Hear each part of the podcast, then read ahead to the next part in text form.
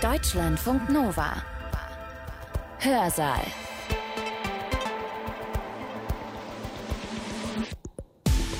Mit Katja Weber, willkommen. Und mit einer beeindruckenden Erfolgsgeschichte aus der medizinischen Forschung.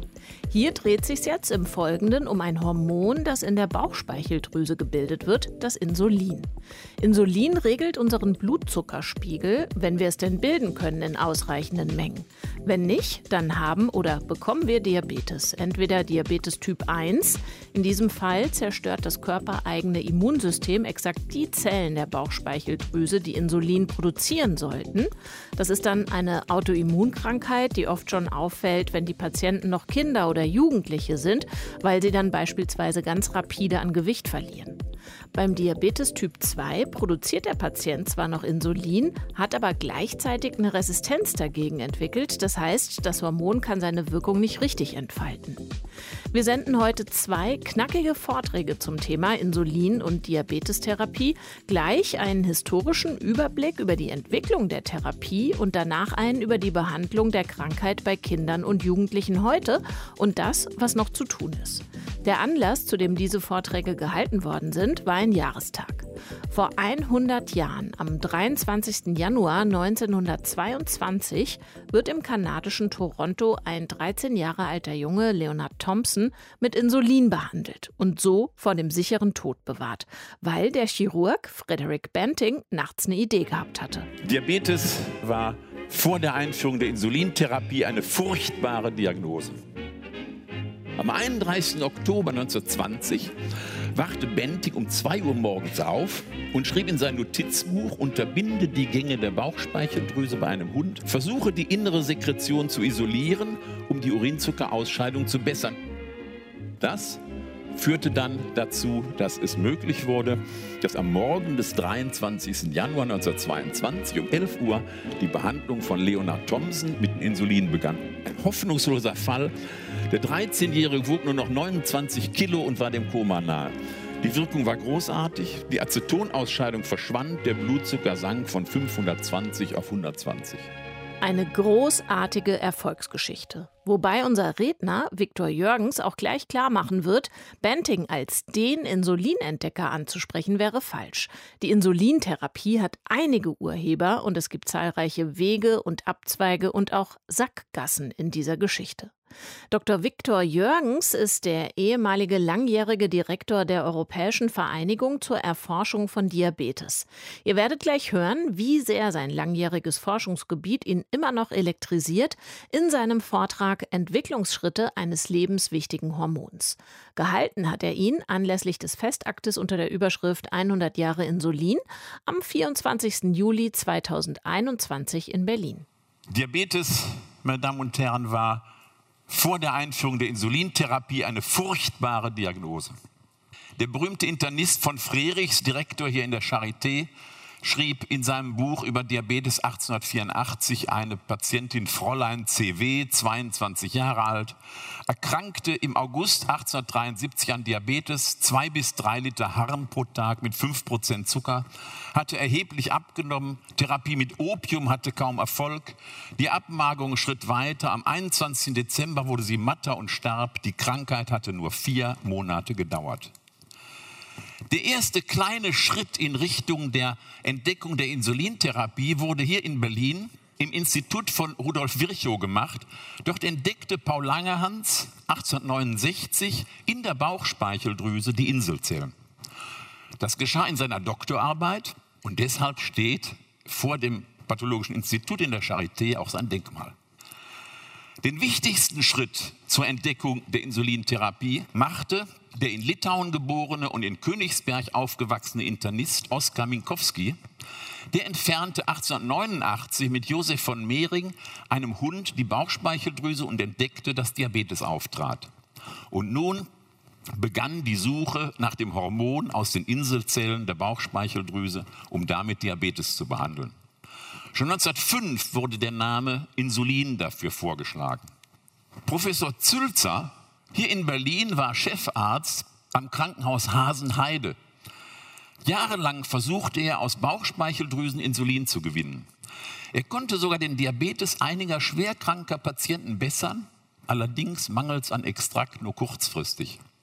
Kurz vor dem Ersten Weltkrieg hatte er von der Firma Roche unterstützt einen hochwirksamen Extrakt hergestellt, aber der Weltkrieg beendete dann diese Arbeit. Nach dem Weltkrieg war keine Forschung mehr in Deutschland. Zülzer musste, weil er Jude war, in die USA emigrieren, aber seine Familie schrieb auf den Grabstein, der erste Arzt, der Menschen aus dem diabetischen Koma mit seinem Extrakt brachte. Und so wurde die Insulintherapie nicht in Deutschland eingeführt, sondern diese Ehre kam den Kanadiern zu. Der junge kanadische Chirurg Frederick Benting wurde 1918 kurz vor Kriegsende in Frankreich verwundet. Er kümmerte sich zwölf Stunden lang um verletzte Kameraden, bevor er sich behandeln ließ. Benting erhielt dann den hohen militärischen Orden Military Cross. Zurück in Kanada lief es beruflich für den jungen Kriegshelden gar nicht gut. Er öffnete eine Praxis, in die aber kaum Patienten kamen und gab Kurse für Studenten. Bei der Vorbereitung eines Seminars hatte er dann eine Idee. Am 31. Oktober 1920 wachte Benting um 2 Uhr morgens auf und schrieb in sein Notizbuch, unterbinde die Gänge der Bauchspeicheldrüse bei einem Hund, halte den Hund am Leben, bis die Bauchspeicheldrüse degeneriert ist und nur die Inseln übrig bleiben, versuche die innere Sekretion zu isolieren, um die Urinzuckerausscheidung zu bessern. Und das unten rechts ist das Bett, in dem Benting schlief und oben der Zettel, auf dem er das notierte. Das ist heute in dem Museum, Benting Museum in Kanada. Am 8. November 1920 fuhr Benting nach Toronto zum Stoffwechselforscher MacLeod. Ein glühend von seiner Idee begeisterter 28-Jähriger traf auf einen besonnenen 44-jährigen Professor. MacLeod war skeptisch. MacLeod kannte die zahlreichen erfolglosen Versuche, Insulin zu gewinnen. Profis waren schon gescheitert und nun wollte ein junger Chirurg es schaffen, ohne jede Erfahrung in der Forschung. Aber irgendwie gefiel ihm die Idee und er versprach Benting für drei Monate ein kleines Labor, einen Studenten als Hilfskraft, aber kein Gehalt. Der Student Charles Best gewann gegen seinen Studienfreund durch Münzwurf mit Benting die Arbeit zu beginnen. Erst putzten Benting und Best das Labor und am 17. Mai 1921 operierten sie unter Anleitung von MacLeod den ersten Hund. Und da stehen sie auf dem Dach des Instituts mit einem der Versuchshunde. Äh, darunter war das kleine Labor, wo sie arbeiteten. Benting und Best hatten schon 19 Hunde operiert, 14 waren tot, nur zwei von fünf Überlebenden war die Unterbindung der Ausführungsgänge der Bauchspeicheldrüse gelungen. Jetzt setzten sie alles auf eine Karte. Sie entnahmen einem dieser Hunde die Bauchspeicheldrüse und stellten einen Extrakt her, den spritzten sie am 30. Juli 1921 einem weißen Terrier. Sein Blutzuckerspiegel sank in einer Stunde um 40 Prozent. Das ist das etwas konfuse Laborprotokoll dieses Versuchs. Der Hund war allerdings am nächsten Tag tot. Über diese Hundeversuche hielt Benting an seinem Geburtstag, dem 14. November 1922, einen Vortrag und stellte diese Ergebnisse im Journal Club in dem Institut vor. Und nun macht es Klick bei MacLeod und er organisierte die Anstellung für Benting und bat vor allem den Chemiker, den Biochemiker Kollip, Insulin direkt aus Bauchspeicheldrüse ohne den Umweg über diese Hundeversuche herzustellen. Und das führte dann dazu, dass es möglich wurde, dass am Morgen des 23. Januar 1922 um 11 Uhr die Behandlung von Leonard Thomson mit dem von Collip hergestellten Insulin begann. Ein hoffnungsloser Fall. Der 13-Jährige wog nur noch 29 Kilo und war dem Koma nahe. Die Wirkung war großartig, die Acetonausscheidung verschwand, der Blutzucker sank von 520 auf 120. Die Forscher veröffentlichen das sofort und dadurch wurden sie in Nordamerika berühmt. Sie sehen rechts auf dem Bild, wie nach der Injektion von Insulin die Urinzuckerausscheidung dramatisch besser wird. Aber es gab ein Riesenproblem, denn man schaffte es in Toronto nicht, die großen Mengen Insulin herzustellen, die nun nötig waren, weil alle Welt jetzt Insulin haben wollte. Und da trat der in England geborene Chemiker George A.H. Clues auf den Plan. Der hatte 1899 in Göttingen promoviert und begann 1919 als Forscher in, bei Ina Lilly. Schon nach einem Vortrag von Benting am 30. Dezember 1921 in der Yale University in New Haven rief er abends MacLeod im Hotel an und offrierte eine Zusammenarbeit. Im Mai 1922 begann dann die Kooperation mit Toronto. Das Team um Clues schaffte in wenigen Monaten den großen Sprung zur industriellen Gewinnung von Insulin. Seinem äh, diplomatischen Geschick ist es zu verdanken, dass sehr schnell Insulin verfügbar wurde. Das war die, so eine Packung von Eiletin, die dann in Nordamerika schon ein halbes Jahr danach verfügbar war. Ich darf Ihnen jetzt drei Krankengeschichten darstellen von Menschen, denen das Leben mit Insulin gerettet wurde. Die erste ist der kleine Teddy Ryder. Der bekam im Alter von vier Jahren Diabetes. Man quälte ihn mit der damals üblichen Hungerdiät. Auf Haut und Knochen abgemagert wog er nur noch zwölfeinhalb Kilo. Sein Onkel war Arzt in New York und der schaffte es, dass Benting den kleinen Teddy in Toronto behandelte. Und jetzt sehen Sie hier den Teddy Ryder ein Jahr nach Insulintherapie. Und er schrieb einen Brief an Benting, Dear Dr. Benting, I wish you could come to see me. I'm a fat boy now and I feel fine. I can climb a tree. Ich kann jetzt sogar einen Baum raufklettern. Teddy Ryder spritzte bis 1993 70 Jahre lang Insulin und hatte keine nennenswerte Folgeschäden des Diabetes. Die zweite Geschichte ist die der Tochter von Charles Even Hughes, der war 1916 Präsidentschaftskandidat in den USA und wurde dann 1922 21 Außenminister, später oberster Bundesrichter. Seine Tochter Elisabeth hatte mit elf Jahren 1918 Diabetes bekommen. Hughes tat alles für die Kleine, aber auch eine große Spende an die berühmte Diabetesklinik von Professor Frederick Allen half nichts. Allen behandelte Elisabeth mit seiner drastischen Hungerkur. Die kleine Elisabeth hatte schon 13 Kilo abgenommen. Hughes war dagegen, seinen politischen Einfluss einzusetzen, um seiner Tochter die Behandlung mit Insulin in Toronto zu ermöglichen. Aber seine Frau sagte, niemals würde sie mehr ihm widersprechen und niemals irgendetwas erbitten, aber das müsste jetzt sein.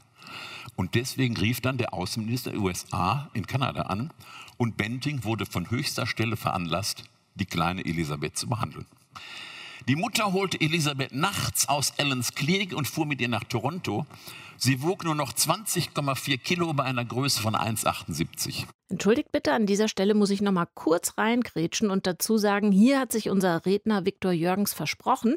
Das Mädchen, Elizabeth, war zu diesem Zeitpunkt 1,58 Meter groß. 1,58 Meter, nicht 1,78 Meter. Sie konnte kaum noch gehen. Benting begann sofort mit der Insulintherapie. Elisabeth wohnte bei einer Krankenschwester unweit seiner Praxis. Nach fünf Wochen hatte Elisabeth schon fünf Kilo zugenommen und ihr ging es prächtig. Sie schrieb an ihre Mutter, am 25. August aß ich nach dreieinhalb Jahren wieder eine Scheibe Weißbrot und am 7. September wieder Macaroni.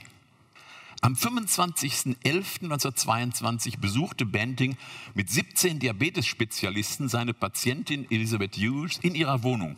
Dabei waren MacLeod, Best, der Forschungschef von Eli Lilly Clues, der Bostoner Diabetologe Jocelyn und der Hungerprofessor Allen. Die kleine Elisabeth schrieb dann an ihre Mutter, alle Ärzte kamen endlich, als wir uns gerade zum Mittagessen hinsetzen wollten. Sie standen in der Tür und starrten mich einfach an. Dr. Allen sagte mit weit geöffnetem Mund, oh, das war alles, was er tat. Und Jocelyn ist der süßeste Mann von allen.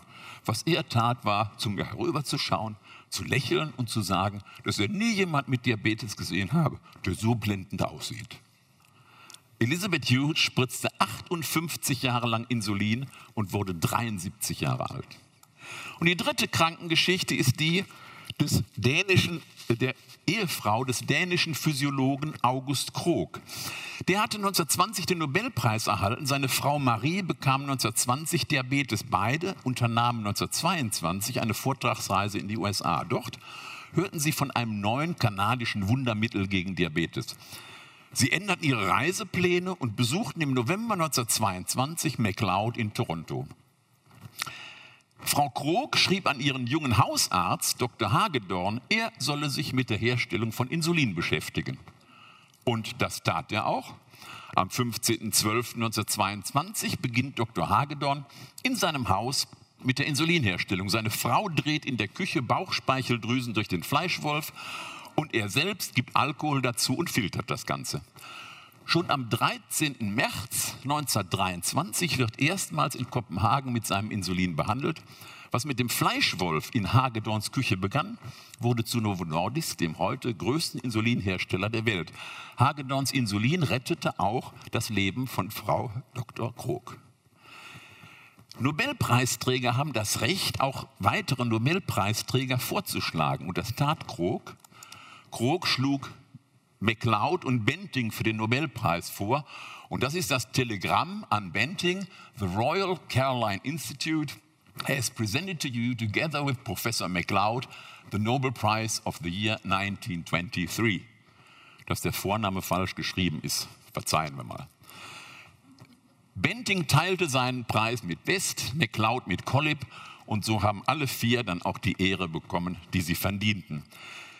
Der wichtigste klinische Diabetologe wurde aber kein Kanadier, sondern Elliot Proctor Jocelyn in Boston. Und der äh, hat schon als erster die Bedeutung der Schulung der Patienten für eine erfolgreiche Therapie erkannt.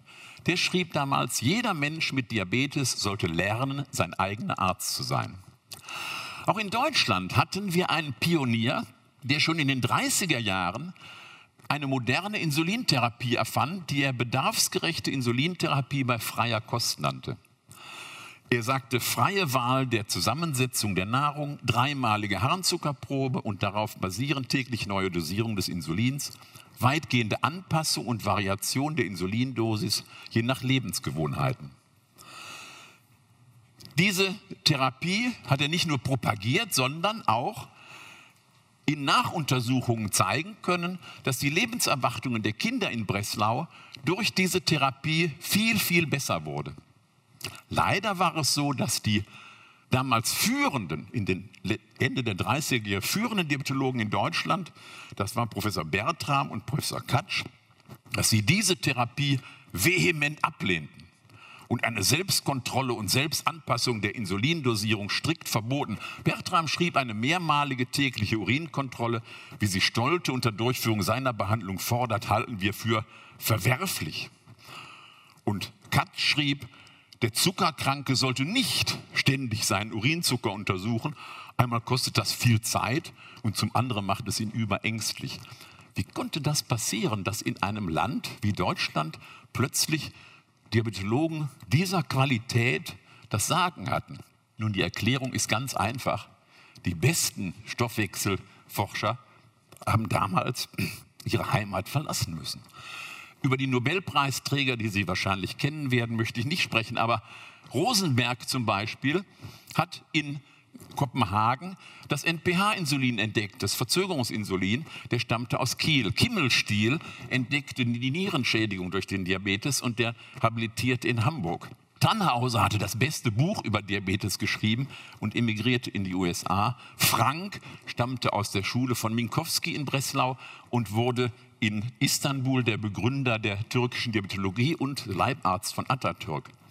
Und Sir George Alberti, der heute wahrscheinlich berühmteste lebende Diabetologe, geadelt von der Königin für seine Verdienste um den Diabetespräsident von IDF und ERSD, der stammt auch aus Deutschland. Der wurde mit seiner Familie aus Koblenz vertrieben.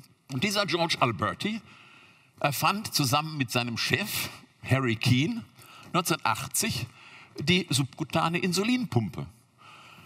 Dann wurde ein kleines Gerät gebaut, was über einen Katheter das Insulin unter die Haut äh, beförderte. Und nach dem Stadtviertel, wo das Institut war, wo es gebaut wurde, Mill-Hill-Pumpe genannt.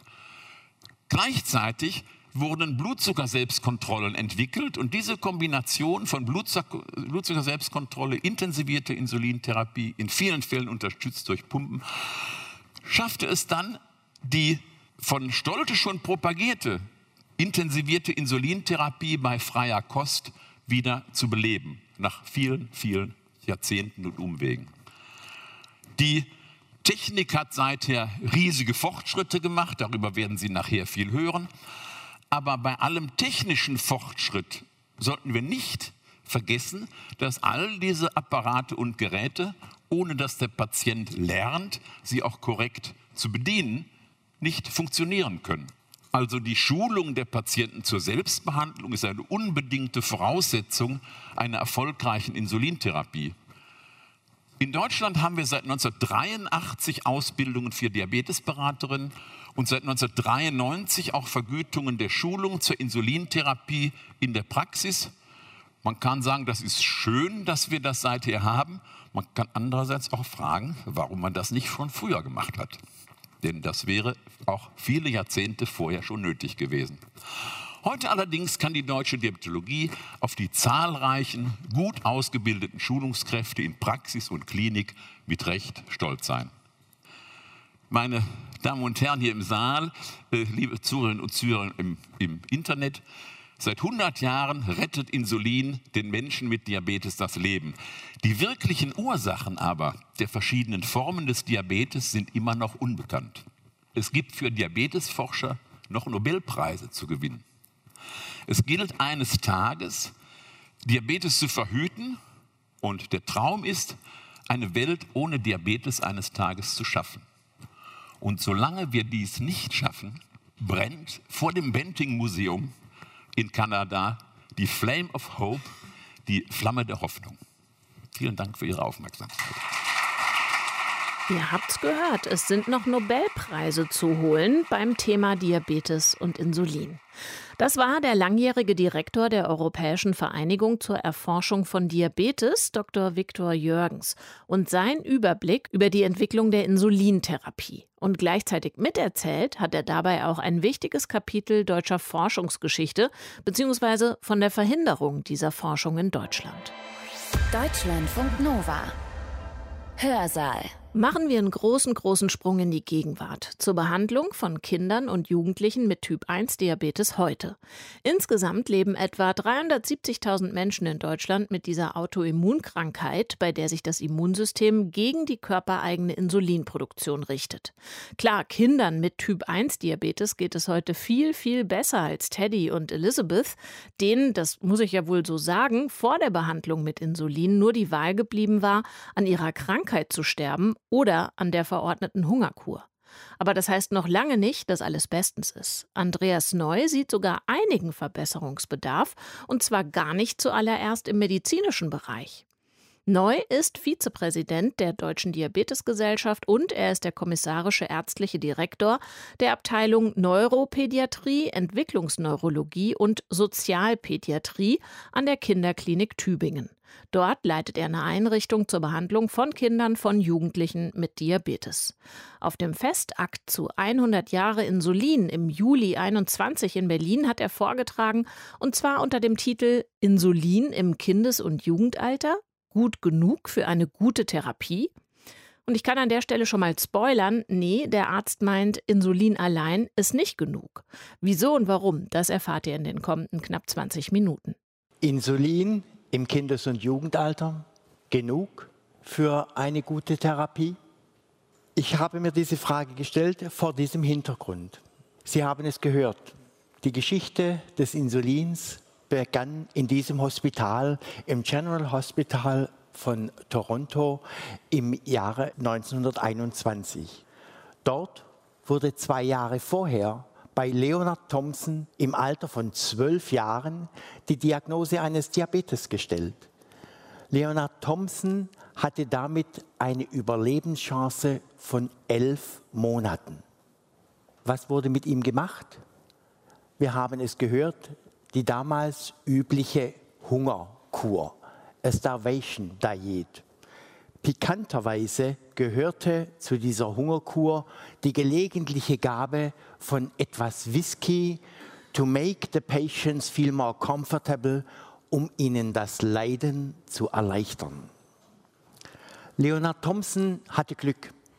Wenige Monate nach der Entdeckung des Insulins im Sommer 21 wurde ihm am 23. Januar 1922 im Alter von 14 Jahren erfolgreich die erste Insulininjektion verabreicht und er konnte sich erholen, er konnte aufwachsen und wurde schließlich 28 Jahre alt, verstarb aber relativ früh. Die ersten Therapieerfolge waren beeindruckend. Die Menschen waren überwältigt von dem, was passierte. Sie sehen hier einen Patienten im Dezember 1922, Vorgabe des Insulins, und Sie sehen ihn wenige Monate später Nachgabe des Insulins. Eine dramatische Veränderung. Diese dramatische Veränderung führte dazu, dass sehr rasch, und das ist einmalig in der Medizingeschichte, abgesehen von der Entwicklung des Corona-Impfstoffes, rasch wurde industrielle Insulinproduktion aufgenommen und Sie sehen hier die großen Behälter, in denen die Bauchspeicheldrüsen, tierische Bauchspeicheldrüsen ausgekocht wurden, aus denen dann schließlich diese Extrakte gewonnen wurden.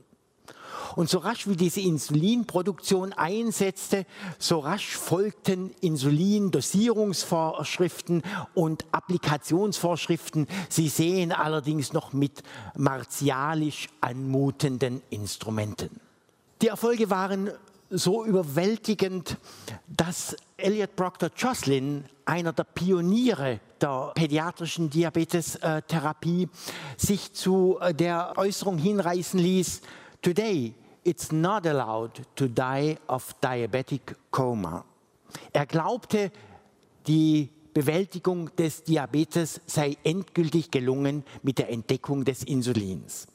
Dass dem nicht so war, belegt eindrucksvoll ein Blick in die Annalen Blättern wir in den Jahrbüchern des Toronto Hospitals, dann finden wir reihenweise Patienten aufgelistet, die auch nach Entdeckung des Insulins im Koma verstorben sind.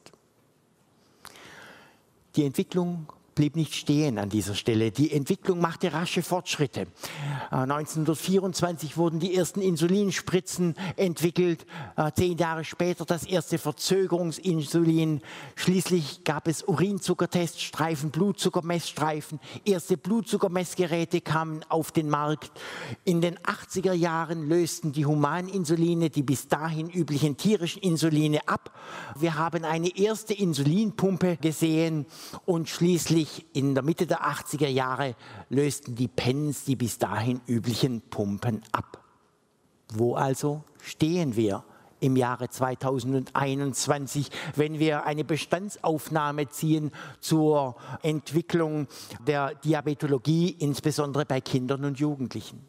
In Deutschland leben aktuell 31.000 Kinder und Jugendliche mit Typ-1-Diabetes. 60 Prozent, teilweise mehr von diesen äh, Patienten werden mit einer Insulinpumpe behandelt. 70 Prozent haben eine kontinuierliche Glukosemessung und 50 Prozent nutzen beide Systeme in Form einer sensorunterstützten Pumpentherapie.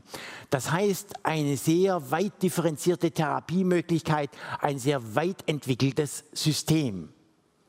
Wohlgemerkt, und daran möchte ich noch einmal erinnern, wir sprechen vom Typ 1 Diabetes im Kindes- und Jugendalter, vom autoimmunvermittelten Diabetes im Kindes- und Jugendalter, von einer Diabetesform, die jedes Kind aus völliger Gesundheit heraus unvermittelt, unerwartet treffen kann.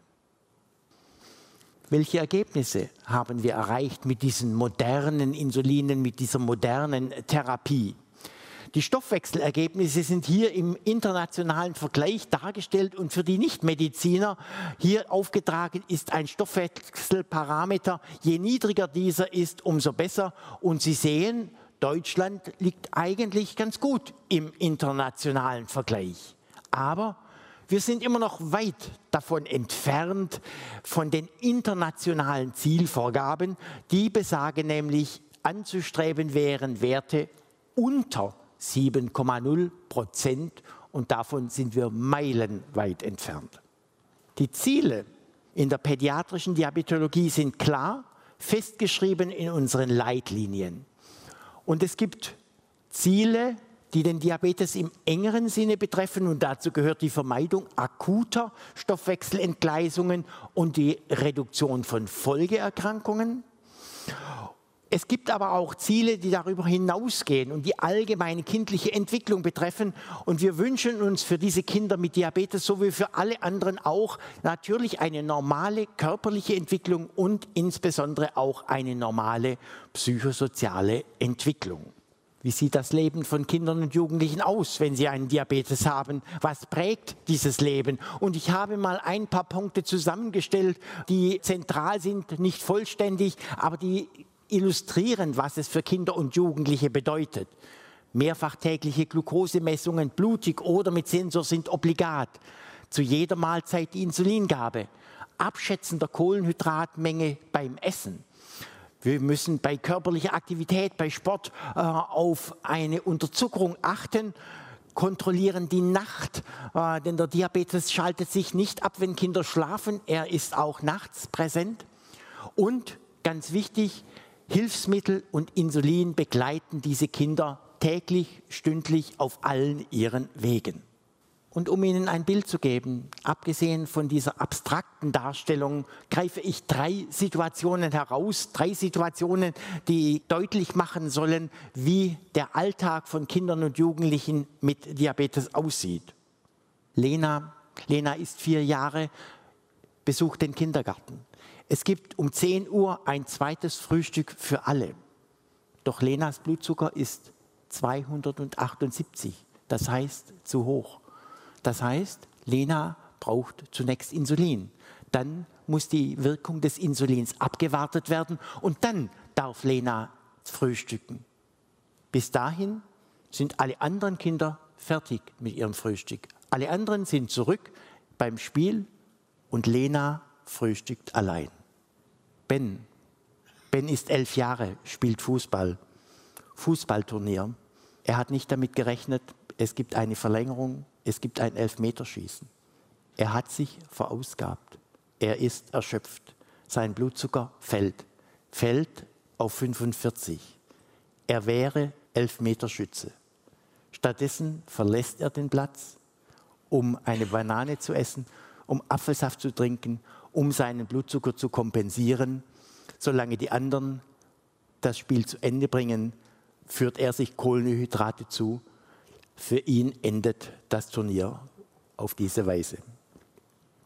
Und schließlich Luca. Luca ist 17 Jahre alt, verbringt einen Sommertag im Freibad. Was tut man im Freibad? Natürlich, es gibt Fastfood, kohlenhydrathaltiges Fastfood, Pommes mit Mayo, mit Ketchup, ein Eis. Und was tut man im Freibad? Man legt die Pumpe ab man möchte nicht mit der Pumpe ins Wasser, man möchte nicht mit der Pumpe durch das Freibad laufen. Er legt sie einfach ab und so nimmt der Tag seinen Lauf, der Blutzucker steigt, das nötige Insulin fehlt. Am Nachmittag merkt er schon, es geht ihm nicht so gut, äh, es wird ihm übel, er beginnt zu erbrechen, wird langsam verwirrt. Seine Freunde rufen den Notarzt und der fröhliche Sommertag endet für Luca in der Notaufnahme. Das sind drei typische Situationen für Kinder, für Jugendliche mit Diabetes. Die Lebenswelten unserer Familien sind komplex. Und längst haben wir uns verabschiedet von einer traditionellen Vorstellung, wie eine Familie aussieht. Wir haben Alleinstehende, wir haben alleinerziehende Mütter und Väter, äh, wir haben eine hohe Scheidungsrate Häufig sind beide Elternteile erwerbstätig. Die Familiengründung erfolgt sehr spät und gut ein Drittel unserer Patientinnen und Patienten haben einen Migrationshintergrund. Das heißt, die Schwierigkeiten im Umfeld von Familien mit oder ohne Diabetes sind gewaltig. Und nun schauen wir auf die Jugendlichen selber eine Vielzahl von Herausforderungen, eine Vielzahl von Lernfeldern umgibt diese Jugendlichen. Und Sie können sich vorstellen, dass man mit 17 mit diesen Lernfeldern, mit diesen Herausforderungen des Lebens leicht überfordert ist und dann auch noch Diabetes. Wenn wir uns die Versorgungslage von Kindern und Jugendlichen mit Diabetes in Deutschland anschauen, dann sind wir in einer glücklichen Lage. Wir haben gute Versorgungsdaten. Wir haben ein bundesweites Register seit äh, mehr als 25 Jahren. Wir haben eine Versorgungsstrukturanalyse aus äh, den letzten beiden Jahren. Wir haben eine Studie zur Alltagsbelastung von Müttern. Das heißt, wir haben ein solides Datenmal, äh, Datenmaterial, um zu wissen, in welchen Bereichen wir stark und in welchen Bereichen wir Defizite haben. Die Versorgungsdefizite. Wir haben erhebliche regionale Unterschiede. Das heißt, der Diabetes ist sehr unterschiedlich versorgt in den einzelnen Regionen. Wir haben, und das wurde bereits angesprochen, eine unzureichende Inklusion in der Kindertagesstätte, in Kindergärten und Schulen. Die Familien und insbesondere die Mütter sind belastet, was häufig dazu führt, dass sie ihre Berufstätigkeit aufgeben oder reduzieren. Und somit kommt es zu finanziellen Einbußen für die Familien. Große Schwierigkeiten haben insbesondere Familien mit einer geringen Gesundheitskompetenz oder mit einer unzureichenden Integration oder Sprachproblemen. Und vielleicht haben Sie diesen Bericht gelesen, Tod der 13-jährigen Schülerin auf einer Klassenfahrt. Man kann sagen, das ist ein Einzelfall äh, und etwas ganz Außergewöhnliches. Ja, aber dieser Bericht, diese schreckliche Geschichte offenbart auch strukturelle Defizite. Was brauchen wir, wenn wir eine gute Versorgung gewährleisten wollen? Wir brauchen zunächst einmal gute Kenntnisse in unserer Bevölkerung, eine gute Aufklärung. Denn nur wenn der Diabetes erkannt wird, wenn er früh erkannt wird, kann eine schwere Entgleisung bei der Manifestation verhindert werden. Wenn die Diagnose dann gestellt ist, brauchen wir gute und qualifizierte Behandlungseinrichtungen, sowohl für die stationäre als auch für die ambulante Versorgung. Und diese Behandlungseinrichtungen, diese Teams müssen gut ausgestattet werden mit medizinischem Personal, aber auch mit psychosozialen Mitarbeitern. Multiprofessionell ausgestattete Teams sind die Grundlage für eine Behandlung, die in viele Lebensbereiche hineinwirkt.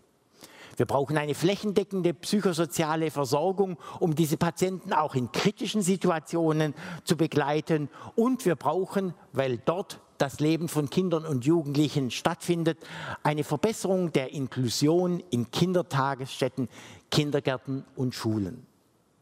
Ich nenne drei konkrete Schritte, die möglich sind, um eine rasche Verbesserung der Versorgung von Kindern und Jugendlichen zu erzielen. Schritt 1, die verbesserte Aufklärung der Bevölkerung. Wir sollten alle darauf achten, dass Menschen, die mit Kindern in Kontakt sind, ganz egal in welchen Bereichen, die Symptome eines Diabetes kennen. Unsere Arbeitsgemeinschaft für pädiatrische Diabetologie hat deshalb äh, im Frühjahr das Ketoazidose-Präventionsprogramm gestartet. Eine Kampagne, die wir alle unterstützen können durch Verbreitung dieses Informationsmaterials, auf dem sehr eindrucksvoll dargestellt ist, was sind die Warnzeichen des Diabetes, welche Warnzeichen des Diabetes müssen wir beachten und sollten wir kennen. Ein zweiter Schritt. Qualifizierte Behandlungseinrichtungen für die stationäre und ambulante Versorgung sind obligat zur Behandlung von Kindern und Jugendlichen. Ich habe das bereits genannt. Und es ist bekannt, dass alle Leistungen im Kinderbereich nicht adäquat vergütet sind. Die Pädiatrie hat einen erheblichen Mehraufwand, weil sie Kinder und deren Eltern äh, betreuen muss. Ein Mehraufwand, der nirgendwo abgebildet ist. Und wenn etwas nicht bezahlt wird, besteht die Gefahr, dass es reduziert wird. Wenn eine Ambulanz im Krankenhaus sich nicht rechnet, dann wird der Träger sagen, wir schließen sie und machen eine andere stark, die sich rechnet. Deshalb ist es wichtig, dass die pädiatrischen Leistungen adäquat vergütet werden. Und das können nicht die Mediziner entscheiden, das können auch nicht die Krankenkassen entscheiden. Das erfordert den klaren politischen Willen. Und Schritt Nummer drei, Verbesserung der Inklusion in Kindergärten, Kindertagesstätten und Schulen. Es gibt wissenschaftliche Untersuchungen, wissenschaftliche Gutachten, die ganz klar belegen, welchen Nutzen eine Schulgesundheitsfachkraft haben kann. nicht nur für den Diabetes, sondern für Kinder mit chronischen Erkrankungen im Allgemeinen. Und genau aus diesem Grund haben wir eine Kampagne gestartet und werden diese Dokumente in der kommenden Woche dem Bundesgesundheitsminister und den Ministerien der Länder vorlegen. Eine Kampagne, die die Einführung einer Schulgesundheitskraft verbindlich fordert. Alles in allem ist das Ziel einer ganzheitlichen Versorgung ein altersgerechtes Aufwachsen. Wir wollen, dass Kinder mit einem Diabetes aufwachsen wie andere Gleichaltrige auch. Ihr Leben soll nicht vom Diabetes bestimmt, nicht vom Diabetes geprägt sein, sondern vom Diabetes begleitet. Das ist unser Wunsch an der Stelle, an der wir das 100-jährige Jubiläum des Insulins feiern. Und ich fasse zusammen. Kinder sind besonders schutzbedürftig. Kinder sind eine vulnerable Klientel. Ohne Zweifel öffnet Insulin die Tür zum Leben für Kinder mit Diabetes. Aber ohne Zweifel sind auch weitere Schritte erforderlich, für ein kindgerechtes Leben mit Diabetes. Und unser Ziel, das Ziel der pädiatrischen Diabetologen ist es, dass unsere Kinder eines Tages sagen können, weder in meinem Beruf noch in meinem persönlichen Leben fühlte ich mich beeinträchtigt trotz Diabetes. Das ist ein Zitat von Frau Dr. Hildegund Schmidt, Kinderdiabetologin in Heidelberg, Diabetes seit 55 Jahren. Und wenn sie auf ein erfülltes, auf ein glückliches Leben zurückblicken darf, dann ist das ein Geschenk. Und dieses Geschenk wünschen wir unseren Kindern und Jugendlichen mit Diabetes auch.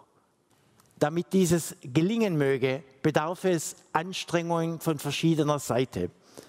Politischer Anstrengung, Anstrengungen durch die Selbsthilfe und Anstrengungen der Fachgesellschaft. Und wenn dieser Wille zusammenkommt, dann lässt sich etwas bewegen. Und in diesem Sinne freue ich mich über diesen Tag heute, der die Beteiligten, die Interessenten zusammenführt. Und ich danke Ihnen fürs Zuhören. Professor Andreas Neu über alles, was es noch braucht für Kinder außer Insulin, um mit Diabetes gut leben zu können. Gehalten hat er diesen Vortrag am 24. Juli 2021 in Berlin, anlässlich des Festaktes zum Thema 100 Jahre Insulin. Der damalige Adressat von Andreas Neus Forderungen, der ehemalige Gesundheitsminister Jens Spahn, war auch dabei. So viel für heute aus dem Hörsaal, der, das wisst ihr, wenn ihr uns regelmäßig hört, eine Menge Themen und Forschungsgebiete beackert. Schaut euch gerne oben auf deutschlandfunknova.de slash Hörsaal und da werden euch die Augen übergehen oder wahrscheinlich genauer gesagt die Ohren. Atomkraft, Hochwasser, Impfmittelforschung, historische Forschung galore, da gibt es wirklich sehr, sehr viele spannende Inhalte. Greift zu! Vielen Dank wieder mal für euer Interesse. Katja Weber sagt Tschüss, bis bald. Deutschlandfunk Nova. Hörsaal. Jeden Sonntag neu. Auf deutschlandfunknova.de und überall, wo es Podcasts gibt. Deine Podcasts.